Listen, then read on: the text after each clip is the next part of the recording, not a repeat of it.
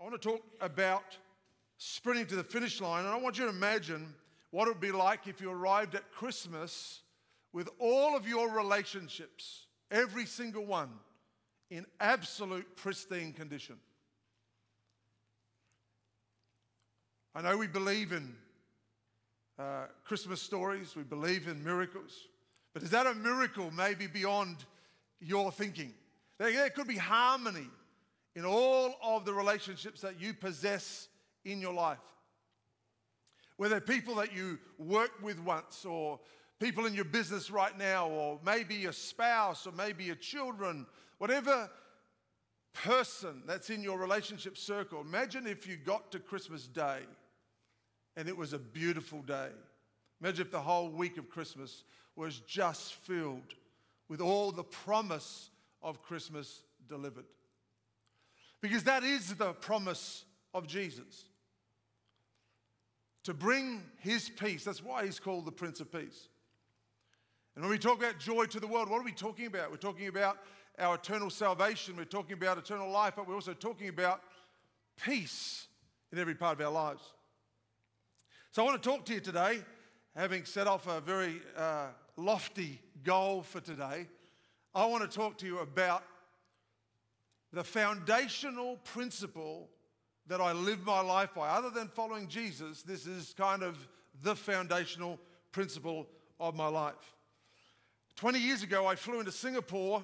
It wasn't the first time I'd been there, I'd been there a number of times, but I flew into Singapore and I, I think Jane and I were together, and I, I just remember noticing that it seemed different to the other times I'd flown in there. There weren't armed guards at the airports, there wasn't, it wasn't that feeling of Big Brother where everyone was watching you all the time there was this sense of freedom, and we commented to each other how different it was. And then later on, as we started talking to a pastor, I was preaching there at one of the, the big churches in Singapore, and I began to talk to him about what I sensed. And he said, Well, I'm going to tell you what happened. Four years ago, we as churches in Singapore decided to get together and be united and do a thing called Love Singapore. He said, In the last four years, it might have been five years earlier, in the last five years, We've seen such a massive increase in church life. And, we, and, and what you're talking about is what we've been praying for this freedom, this sense of optimism, this sense of joy, and this sense of peace. I said, well, I felt it coming in the gates. Having been here just a couple of years ago, I felt the difference. I said, and I had two phrases going through my mind in my hotel room. Two phrases. One was dominate the spiritual atmosphere. And the second phrase was the power of agreement. And I said, as I'm talking to you, I realize these two phrases go together. That the only way you can dominate the spiritual environment of your life, of your workplace, of your world, is through the power of agreement. And I want to talk to you too about it because it's so foundational It'd be like building a house. If you don't have it, it'd be like building a house and having beautiful walls and a great roof and beautiful interior, but no foundation. You know it's not going to last for a long, long time, even though it looks fantastic. And a lot of people get into their life and relationships on that above ground kind of level rather than the foundational level of agreement. Agreement is the central point of everything. Everything comes down to this truth you cannot buy or sell without agreement.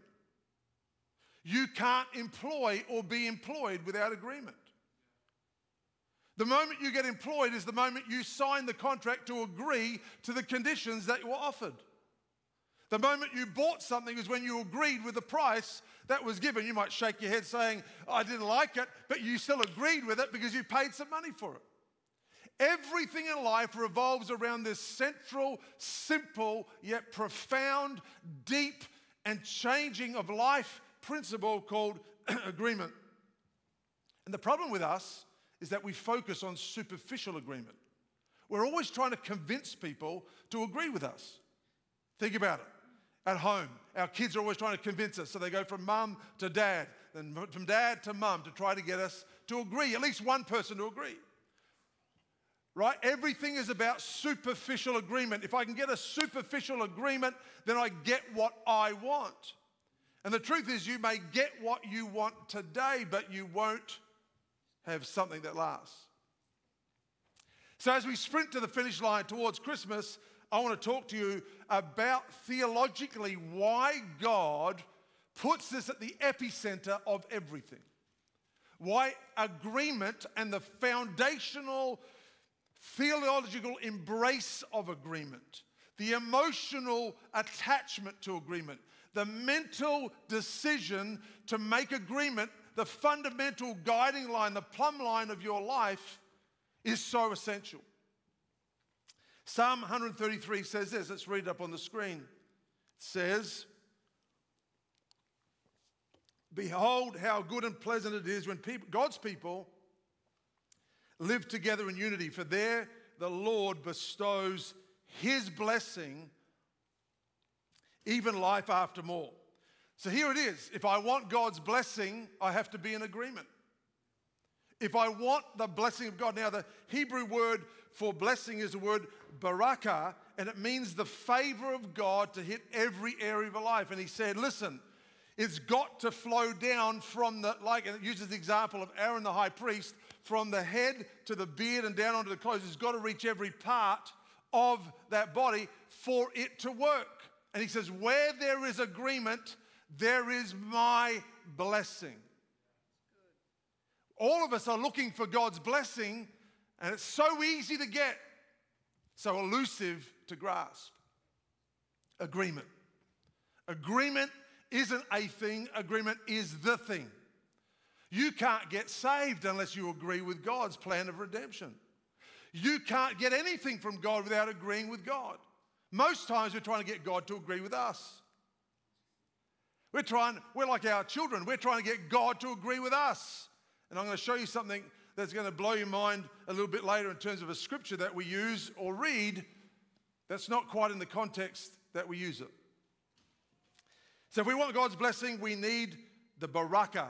We need unity that creates that baraka, the blessing of God. So, where does God look to bestow blessing? He looks for people who are in agreement. Why? Because agreement most represents who God is. Agreement most represents who God is. Why? So we believe in the Trinity, the God of the Bible, Father, Son, and Holy Spirit, three persons, yet one God. There is no tighter agreement than the Trinity. So God blesses things that look like Him. God blesses stuff that looks like His relationships. And that's why when we understand this principle, it flips our mind into going beyond transactional agreement to foundational agreement. And that takes some deep conversations. Because I can tell you without a word of knowledge that there are people in this room that have an agreement at one level, but not an agreement at another level. And this is not meant to embarrass anybody, it's just how it is in any group of people. Could be over at Gwinnett. I could be in Australia and say the same thing to any room. It'd be true. God thought it was so important that He said this in His Word that one puts to flight a thousand, but two, ten thousand. He also says, For this reason shall a man leave his father and mother, and the two shall become one flesh. Why? Because God created agreement to be the natural place of the reception of blessing from Him. God only blesses things that are in agreement. God thought unity was so important that Jesus spends 25% of the Gospel of John in the Last Supper trying to convince his disciples. It's kind of the pivotal moment. It's where those that disagree, Judas in this case, leave, and it's where those that are left behind agree. It's where they come together to be one, is in that five chapter discourse in the Gospel of John. The most heavy discourse in the whole Gospel is around agreement. God's so into agreement that He called us the body of Christ. And you can have a hand, but if your hand is detached from your body, it's useless. So everything's reliant upon the other. He says if these those things don't work in agreement, you've got problems. Right? We we saw some of the soccer players yesterday where their bodies weren't in agreement and they tripped over. They called it a foul. They pretended it was a free kick, but they actually kicked themselves in the back of the calf. It just seems to happen every time I watch soccer. But he called us the body of Christ because he wanted to reiterate. He could have called us anything else. But he called us the body of Christ. We know that when parts of our body aren't working, it brings pain to the rest of the body. But he called us the body of Christ so you and I would know how deeply meaningful unity and agreement is to God. How it's the foundation on everything that everything is built on. Why do you think the devil goes around stealing, killing, and destroying, as John 10 10 says? Why do you think he tries to destroy marriages and relationships and get children and fathers to be against each other and mothers and children to be against each other? Why does he try to create within us this individuality to the extreme where it's all about me? You know, uh, and, and I hear parents talking about their kids going to college. We're going to launch them into college, which sounds great. But we just threw them into the lion's den.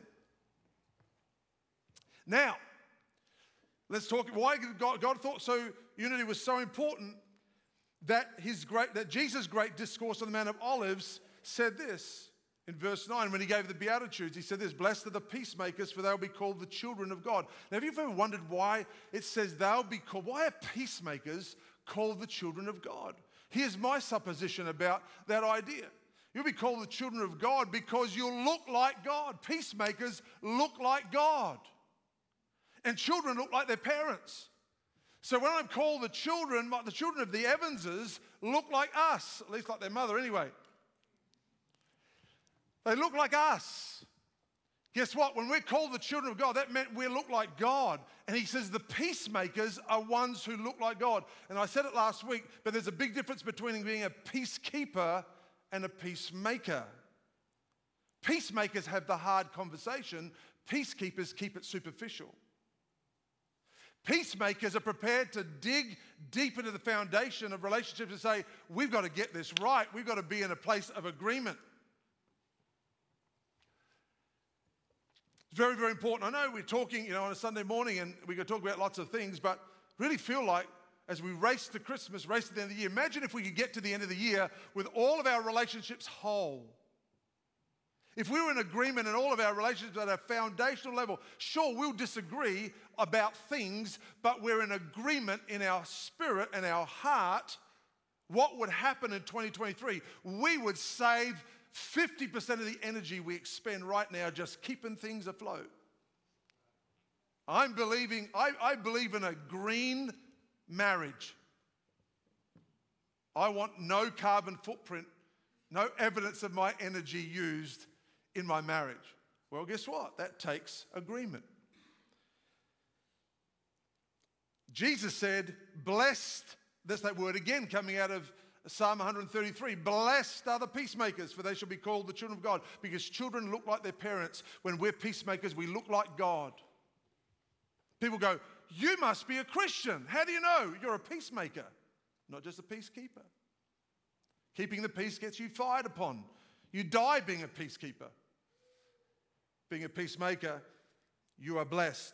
And the word blessed, the word blessed is the Greek word makarios, which means to become long or large. And I know none of us want to become large, but it means when God extends his benefits towards us. In other words, God extends advantages to us and benefits to all those that are peacekeepers. If I want the advantages of God, the blessings of God, the makarios of God, the Bakara of God, then I've got to be a peacemaker. I've got to be a person of agreement. Jesus is described, isn't he? When we come around Christmas, we talk about him being the Prince of Peace. He's also a counselor. That's, I think that's impressive too. He's our great counselor. He's the Prince of Peace. That's what he wants from our life. And that's what Imagine if you and I, imagine if all of us in this room, imagine if those watching online right now, hundred, hundreds of people watching online, and if you and I got to a place of agreement in our pivotal relationships first and then in the expanding circles of our life, imagine how much energy we'd save and how much productivity we'd create. Because if one can put to a flight a thousand and two, ten thousand, God's talking about the power of multiplication. And I promise you, next year we're going to get into a series called Why God Invented Multiplication, Why God Created It. It's for yours and my advantage. But the bottom line, the, the, the foundation is agreement. Agreement is how you build the house. And no, most people never master the art or work on it or understand or understand. They may, you may even be sitting there going, I agree with the principle, I agree with the principle, but how? Why? Well, next week, Pastor Jane's going to tell you how. She's preaching next week, and I've given her the job, me outlining the problem, her creating the solution. No pressure. Because we're in agreement, aren't we, Jane, on that? Yeah, yeah, we are. Great. No, we've talked about it already. So, peace. Why the children of God? Because peace is the image of God. Now, agreement is the foundation of everything. And let me tell you one of the rules in our house. One of the rules that, because it's, it's gone so deep into the psyche of my thinking, that agreement is everything. You can do anything if you've got agreement. You can do nothing without it. So in our house, one of the golden rules, I, you know, I read books about parenting and family, and I looked at the hundred things that these authors write down. I think, you're just a, a shamer. I can't keep up with those hundred things. I've already failed. I'm a bad dad already. I failed in 90 of those. So I thought, how do I make this easy for the simple people like myself to figure it out? Well, I brought down to four rules, four golden rules that we build our family on. Four golden rules. Now, I'll give you one of them today, but one of them is that agreement is at the foundation of everything. That means in our house, there is every effort always made to resolve an argument or an issue within 24 hours. In fact, before the sun goes down, I will not let, I will go and apologize myself in order to get agreement. Do you know what I found with a lot of people? I've been transacting with a few people just in the last couple of weeks. I've been finding how many people find it hard to say sorry. It's like happy days and the Fonz still lives on. I'm I can't get the word out, sorry. Those that are old enough to remember happy days, are we smiling? The rest of you going, what is he talking about? Not happy hour, happy days. And so we made this decision early on that agreement is everything. So, literally, I would go to my children, no matter what's going on, we will create agreement before the end of the day. And it's not like my way or the highway, it's about getting to the root of the issue. You know, most people just pick the fruit of conflict, never get to the root of conflict. Right? If you could get to the root of conflict and go in there with understanding and empathy, you can say things to people that bring change and release them. Like I never say, let me say, let me give you a golden rule never to say, cross this out of your vocabulary. vocabulary. Never say this, I'm sorry if you're offended. Because that says, you've got a problem. What's your problem? And it's a weak way of saying sorry. This is not heartfelt. It's putting all the blame on the other person, right? You've got to think about what you did. Even if it, I remember having this lesson, my first lesson about this was when I was 17. I was working uh, uh, in the bank at that particular time before I went to college. And so I, I was working in the bank, and I remember the, the, the uh, manager came to me and says, Did you do this? I said, Nah. And, or was my supervisor. And I said, No.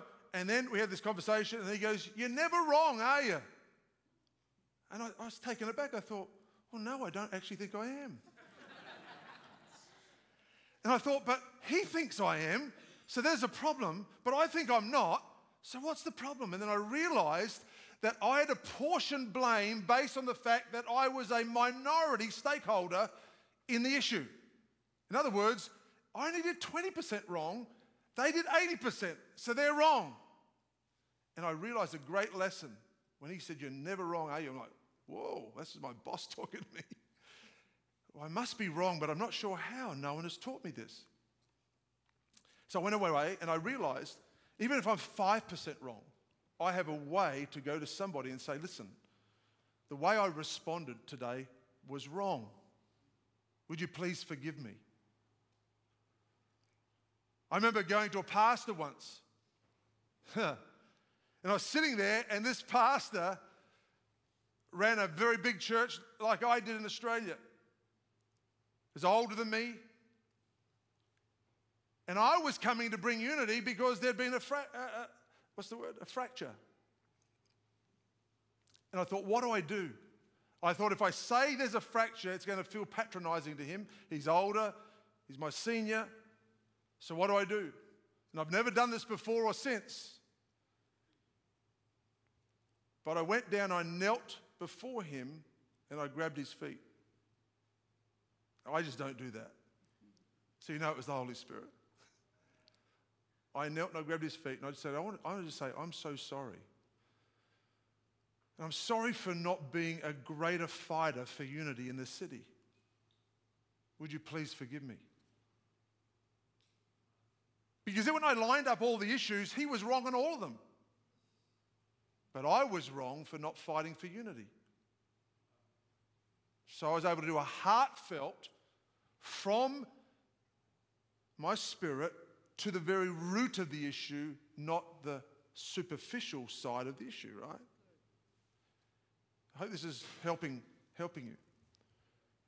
And it brought tears to his eyes and brought instant repentance of sorts. You know, it wasn't like, you know, I repent before you, but you know, it was a conversation where he apologized. The result of that was great unity. Wow, that's a skill. It took the Holy Spirit to tell me, Ashley, get off your chairs. I'm sitting there going, what am I going to say? I'd already, I'd already been writing notes of how I was going to introduce this because this is the other thing. We planned for everything except those conversations. We kind of wing it. I'm sorry. Are you good? and we wonder why it doesn't work because you can't wing agreement. It's got to be in your spirit, and then you've got to become a skilled agreement getter.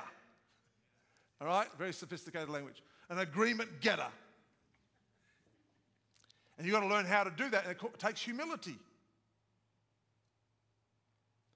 And God wants us to humble ourselves. Now, I'm not even sure we're going to get much more time to talk about this, but let's keep going.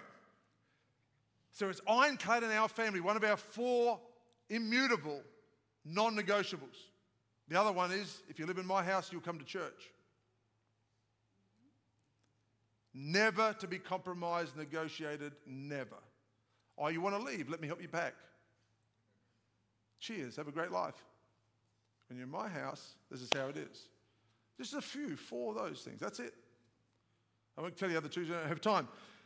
But the power of agreement is so powerful that it moves God Himself to action. Let me prove it to you, but in the reverse way. In Genesis 11, we read about the Tower of Babel or Tower of Babel, depending where you've brought up. It's Babel or Babel, but let's call it Babel. And it says this But the Lord came down to see the city and the tower the people were building.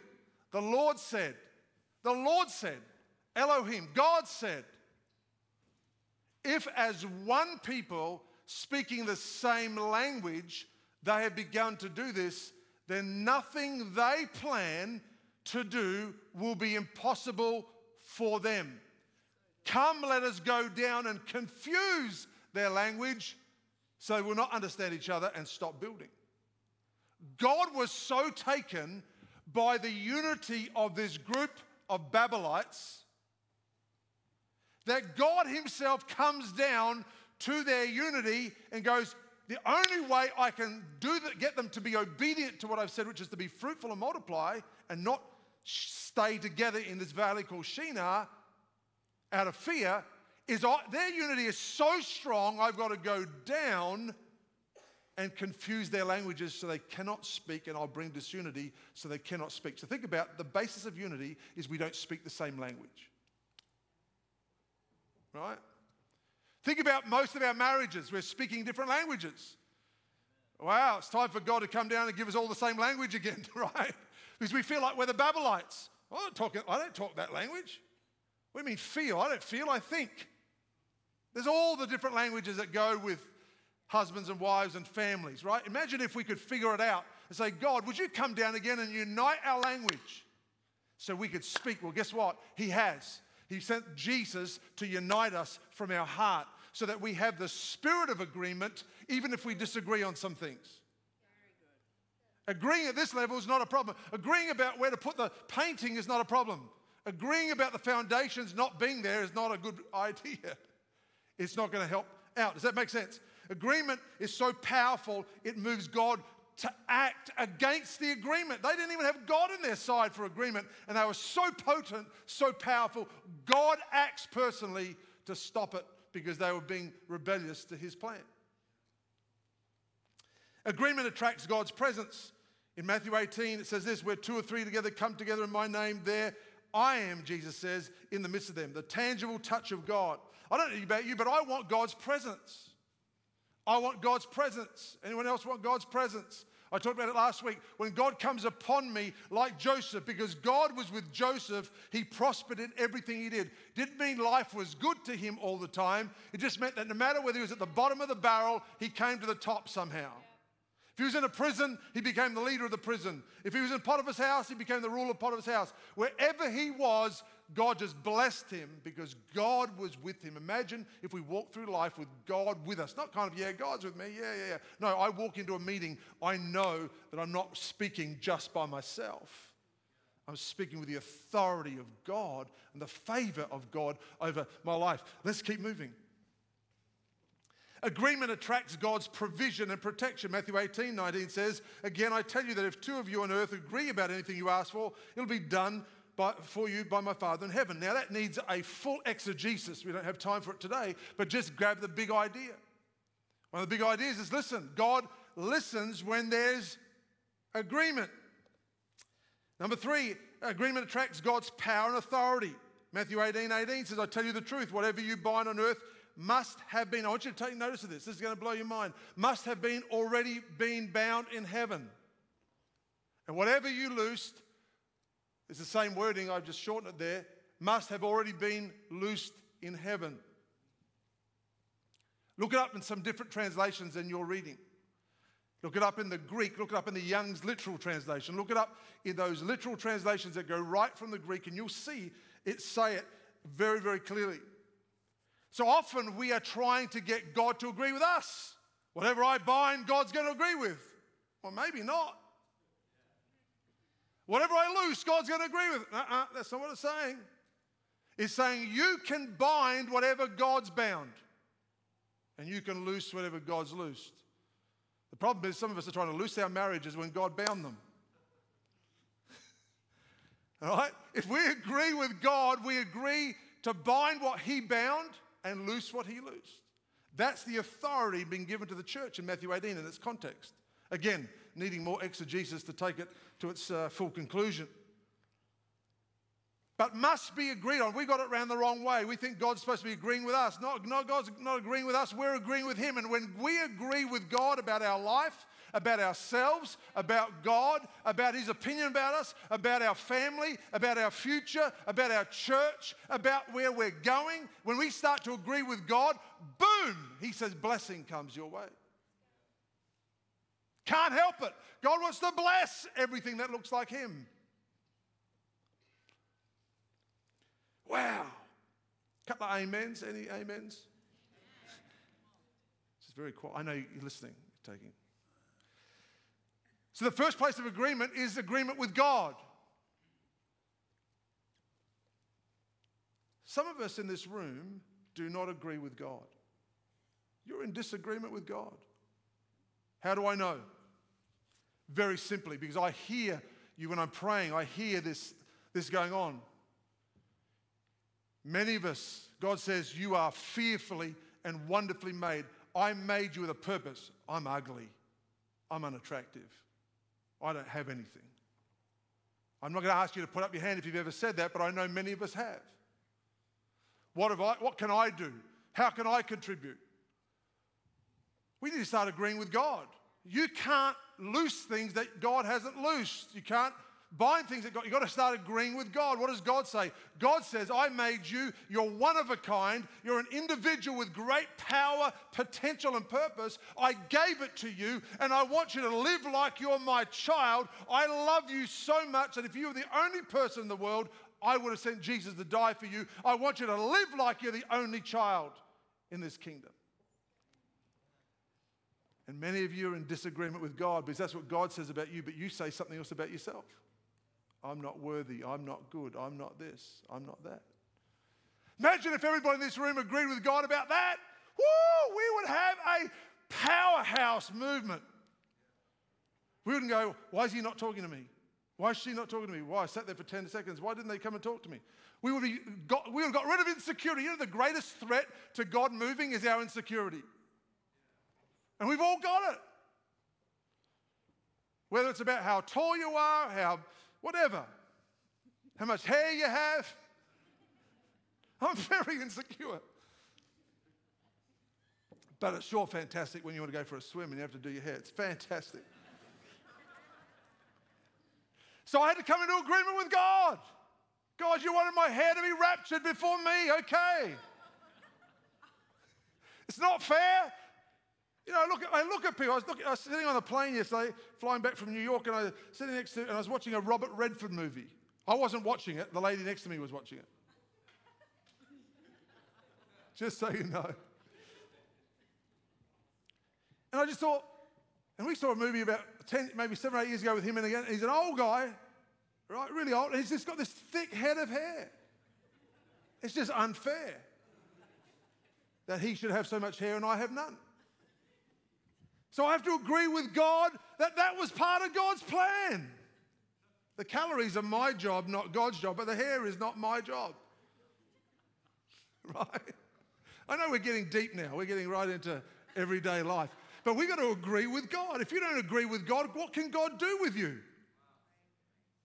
If, God, if you don't agree with God about that you're awesome and you are not, this is, you know, you don't celebrate your birthday, you celebrate your earth day. Now I'm starting to sound scientific, you know, weird now. But what I mean by that is that was the day God decided the earth needed you. It's your earth day, not just your birthday. God said, the world needs them. The world needs her. The world needs him. Send them out. And if we don't agree with God that that's what he did, then we've got no hope of fulfilling His purpose for our lives. So imagine if we agree, okay, God, I agree with you. I agree with you. I agree with you. Are we in agreement with Him about our marriage? Woo. It's very quiet. About how we live. Let's move on. About the church that He loves. Are we in agreement with God about the church, or is it just something we go to casually? Or do we realize that Jesus died for us, but didn't just die for us, which is the fallacy that's taught? He died to create the church, would be the instrument of grace for the Gentiles. Read Ephesians, study it. So I've got to love the church like God loves the church. I've got to agree with God about marriage. I've got to agree with God about the church. I've got to agree with God about me, about who I am. Imagine what would happen all of us would become superheroes overnight. Why? Because all those things that anchor us down, that hold on to us, that stop us from rising like eagles. And it's funny, isn't it? When someone starts to feel confident, the rest of us want to pull them down. Hey, don't get so confident. Because the rest of us are insecure. Stay a little bit lower. Isn't that the truth? Come on, you need to have better self esteem. We get better self esteem, then we get smashed for it. Isn't that the truth? Man, what a weird world we live in. That's why we need Jesus. Yeah. Only He can make us whole. Only He can give us revelation. You know, I, I, I, decided to serve God with my whole heart when I had a revelation about Jesus. And it only dawned on me a few years ago that it was I saw how much Jesus loved me. That changed me. It's not how much I love God, it's how much He loves me. That changes me. We've taught Old Testament for so long in so many places that we don't understand the New Testament and then the Old Testament, but the New Testament lays it out so clearly. God loves you. It's not about your love for God. Remember, Peter says, I love you. Jesus says, Yeah, you're going to deny me shortly. It's not about your love for God. Our love for God changes all the time. Benjamin, who's doing sound today, when he was a little kid, he would always tell me every day he loved me. But every day it would change. Sometimes he loved me as more, I said, I love you more than a thousand watermelons. That's it. That was his gauge of love. As it was summer and he loved watermelons. Then another day he'd say, I love, you, love you more than all the people in China. That was his next day measurement. And it would just go, you know, up and down with all these different measurements. God's not like that with us. He just loves us, loves us, loves us, loves you, loves you, loves you.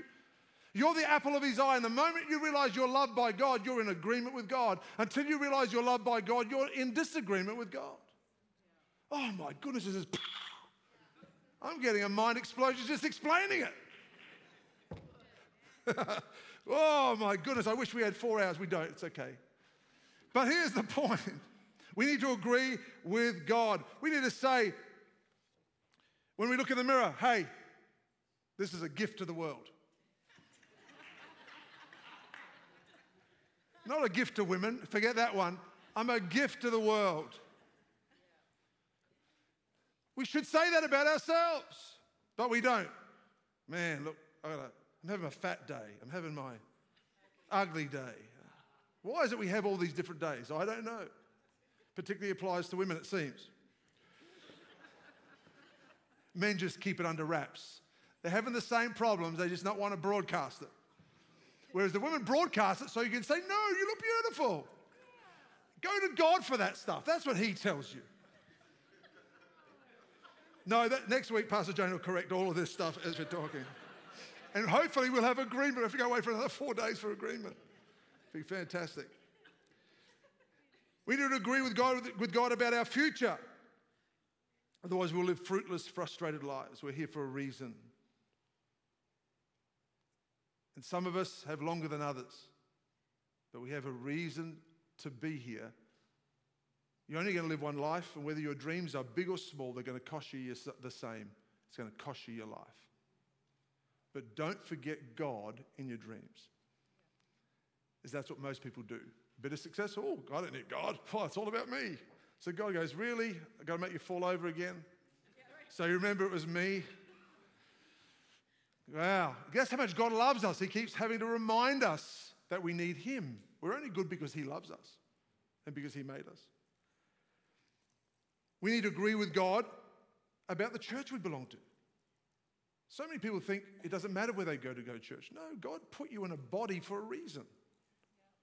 Some churches are without a spleen, without only one lung, half a leg.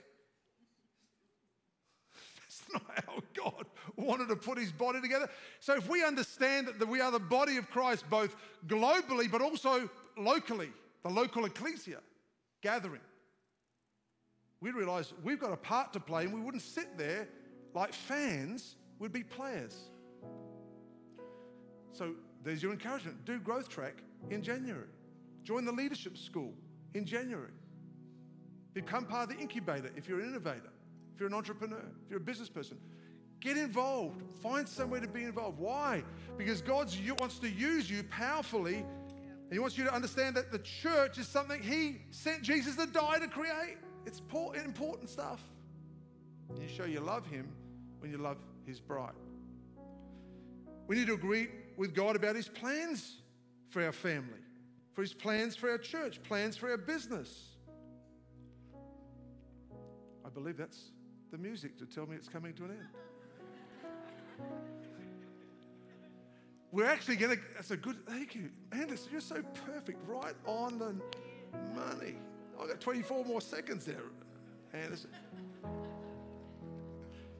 We're actually going to come around communion. This is what family's about, right? We can talk about deep subjects and have a laugh.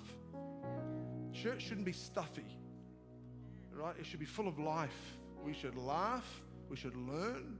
We should cry. That's, I'll leave that to Pastor Jane. Leave it, cry.